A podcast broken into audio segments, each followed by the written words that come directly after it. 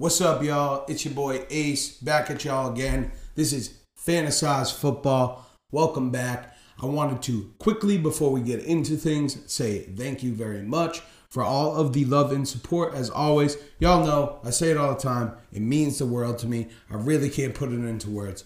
But today, we're going to be talking about one player in particular, Chris Carson, running back of the Seattle Seahawks. And why I think this man is consistently criminally underrated, undervalued, underappreciated, whatever you want to call it, man. But before we get into that, real quick, follow me on my socials, man. It's Fantasyze Football. Uh, I'm sorry, it's Fantasyze underscore football on Instagram. That's F A N T A S Y Z E underscore football on Instagram and Fantasyze Ace on Twitter, spelled the same. We'll have the uh, links down in the description below. But with that out of the way, if you're liking the videos, make sure you leave a like, man. Comment. Let me know what you like, what you agree with, what you disagree with, and uh, things you'd like to see in the future. And subscribe to the channel if you haven't already, man. Really helps, and it's free. Come on, man. Subscribe to the channel and turn on them bells if you want to get notified when a new video is dropping. But now, let's get into the main event, right? And that is Chris Carson and why I think this man is criminally, consistently underrated year in and year out. And first and foremost, man, he plays for the Seahawks, right? They're a high octane, high scoring offense with Russell Wilson at the helm. You got DK Metcalf, Tyler Lockett, and Chris Carson, of course, right? And one of the knocks I kind of see on Chris Carson sometimes is that he's injury prone, right? But to me, I'm not too concerned with that because if you look at the past few years, he's averaged 14 games a season, right? He doesn't have any injuries that really stick out to me as type of thing that like a chronic knee issue or a chronic ankle issue that's like really bad enough that's gonna that's gonna affect that. So for most players, I kind of give them a clean slate unless I have a reason to feel otherwise.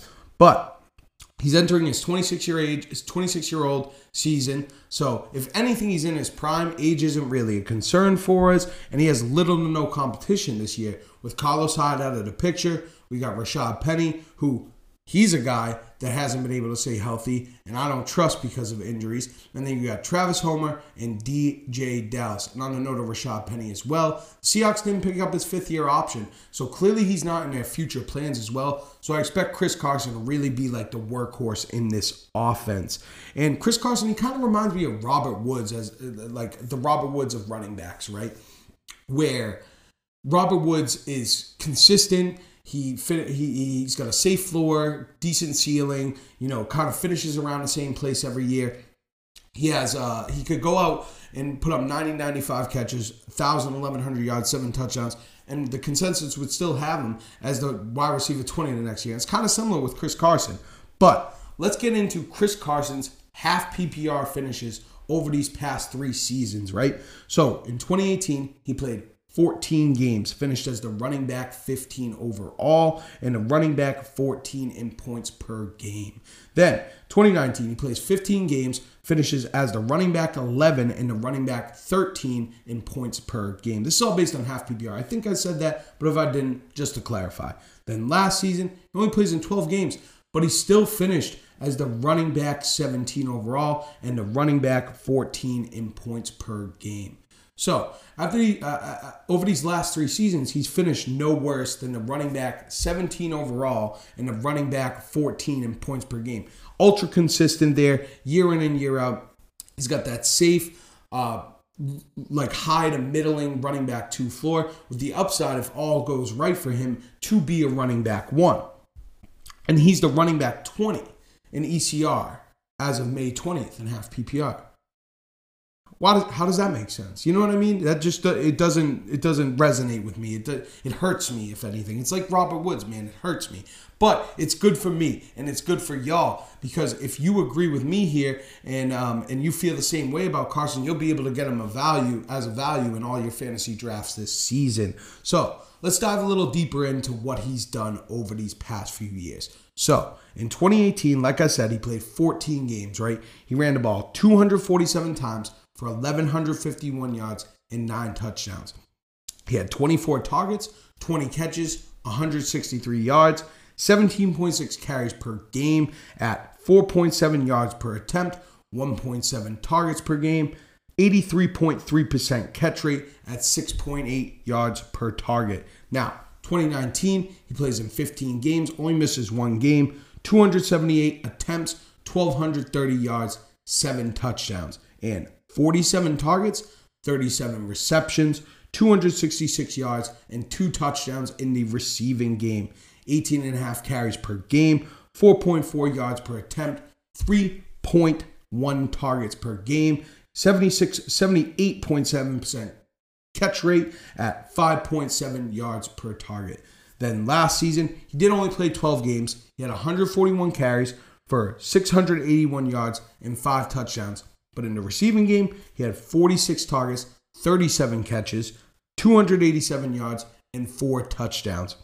11.8 carries per game, 4.8 yards, 4.8 yards per attempt, and 3.8 targets per game at a 80.4% catch rate and 6.2 yards per target. Now, one thing that I'm keeping in mind, and you guys should know as well, is that last season the Seahawks ran the ball 100 over 100 less times than they did in 2018 and over 70 less times than they did in 2019 obviously with the whole let Russ cook kind of deal, and Pete Carroll kind of fell in line and said, all right, you know what, I'm going to let Russell Wilson do his thing. When that started tailing off, they kind of started going back into that more run first mentality. Um, but I expect that to kind of be more like what we can expect for this season. Where Pete Carroll, he gave Russell Wilson his chance. He said, Nope, nope, no, no, no, no more. We're going back to basics, baby. We're going to run that rock. So, yeah, Carlos Hyde, like I mentioned, is out, and he was the only guy last season that took Chris Carson off the field much, right? And how much of that was uh, was Chris Carson or, or Carlos Hyde, and how much of that was them just kind of being like, okay, so we trust Carlos Hyde. Let's keep him out there a little more, lighten Chris Carson's workload up workload a bit because he did suffer. Uh, he was he was you know playing a little hurt and whatnot. He missed some games, so they kind of just wanted to play it safe, make sure he was good down the stretch. And with him gone, it's like I said, Penny, uh, DeeJay Dallas, and Homer as his competition. All guys that at best I see is change of pace, complementary type of cats. And I expect him this season to handle the majority of the workload like he did in 2018 and 2019. But on top of that, Chris Carson left early in week seven, right, of last season with only five carries early on in the game. So if you actually take that game out, he, his average would go up to 12.4 carries per game. Still not close to the 17, 17 to 19 ish carries he was getting before, but I just figured that a little food for thought for y'all. But one of the things that stuck out to me the most, and one of the things I like to see the most, um, is his his involvement in the passing game has increased year over year. And if that trend continues, that's a great thing to see. Obviously, Russell Wilson sees him as more of a more of a uh, option in the passing game, but he goes from 1.7 targets per game in 2018 to 3.1 in 2019 to last year at 3.8. So Russell Wilson sees him as more of a weapon, gets him a little more involved year in and year out. That trend could continue. I mean, last year he did only play in 12 games, so that might be inflated a little bit. Obviously, you're not going to get, you know, the same. Some games you might get six targets, some games you might get one or two. So maybe over a whole 16 games, that would have changed a bit, but it is nice to see him get more involved in the passing game. Obviously, in any format where catches count, that really helps, right?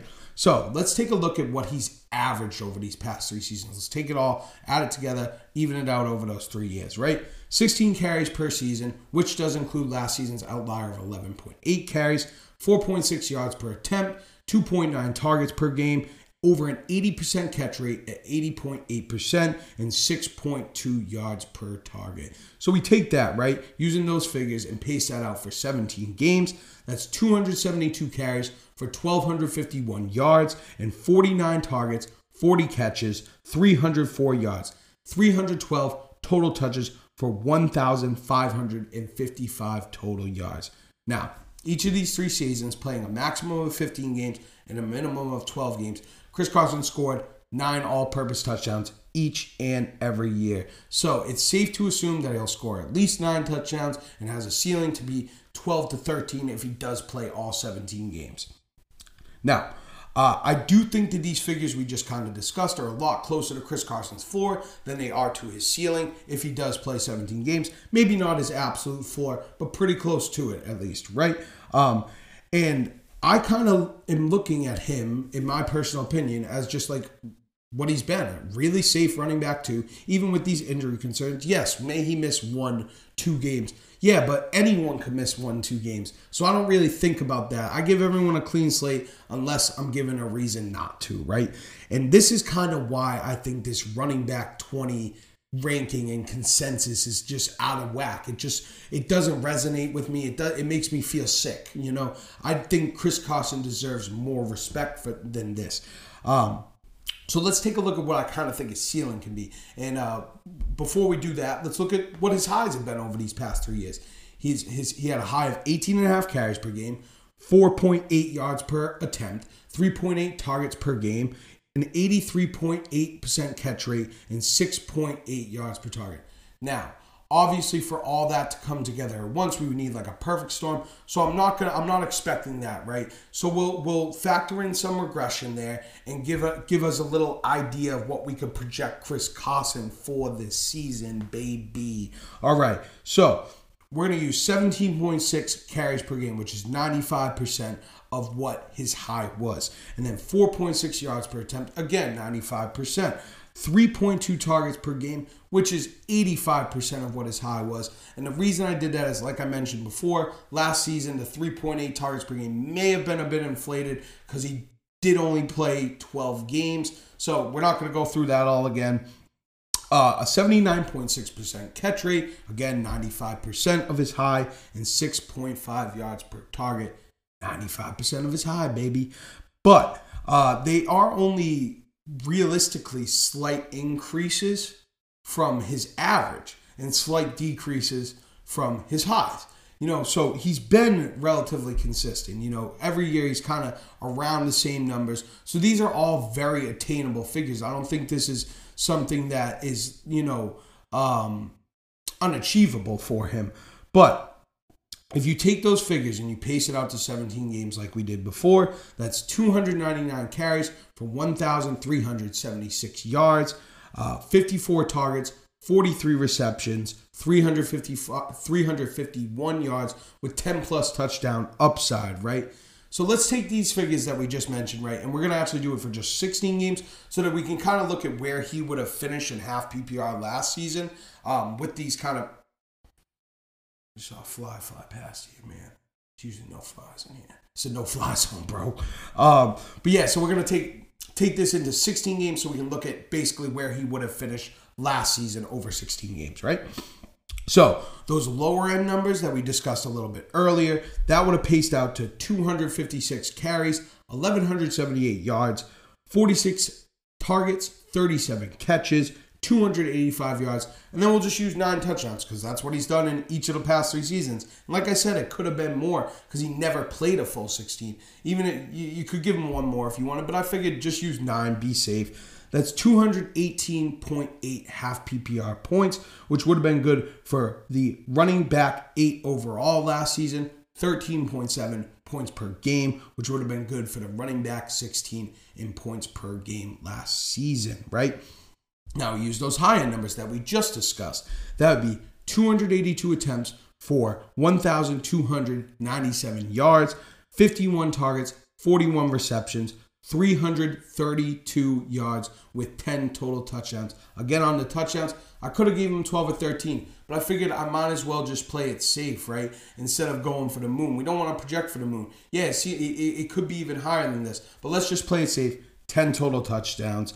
Um, that's good for 243.4 half PPR points, which would have been good for the running back four overall and 15.2 points per game, which would have been good for the running back 11 in points per game.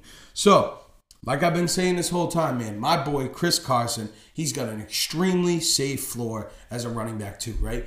And if all goes his way, like we just saw, he has the upside to be a running back one. Maybe not a high end running back one, a top five type of guy, at least not in points per game. But if he plays all 17 games, he could finish as a back end RB1 relatively easily. It's very attainable for him. And um, like I mentioned, I do just want to say this one more time. I'm really not concerned with the injuries with Chris Carson. I mean, when you have a guy that's missed a couple games a season, Last year he did miss four um, without any injuries that really are like, oh man, this is something that's going to be like a big time problem. I'm not going to really factor that in.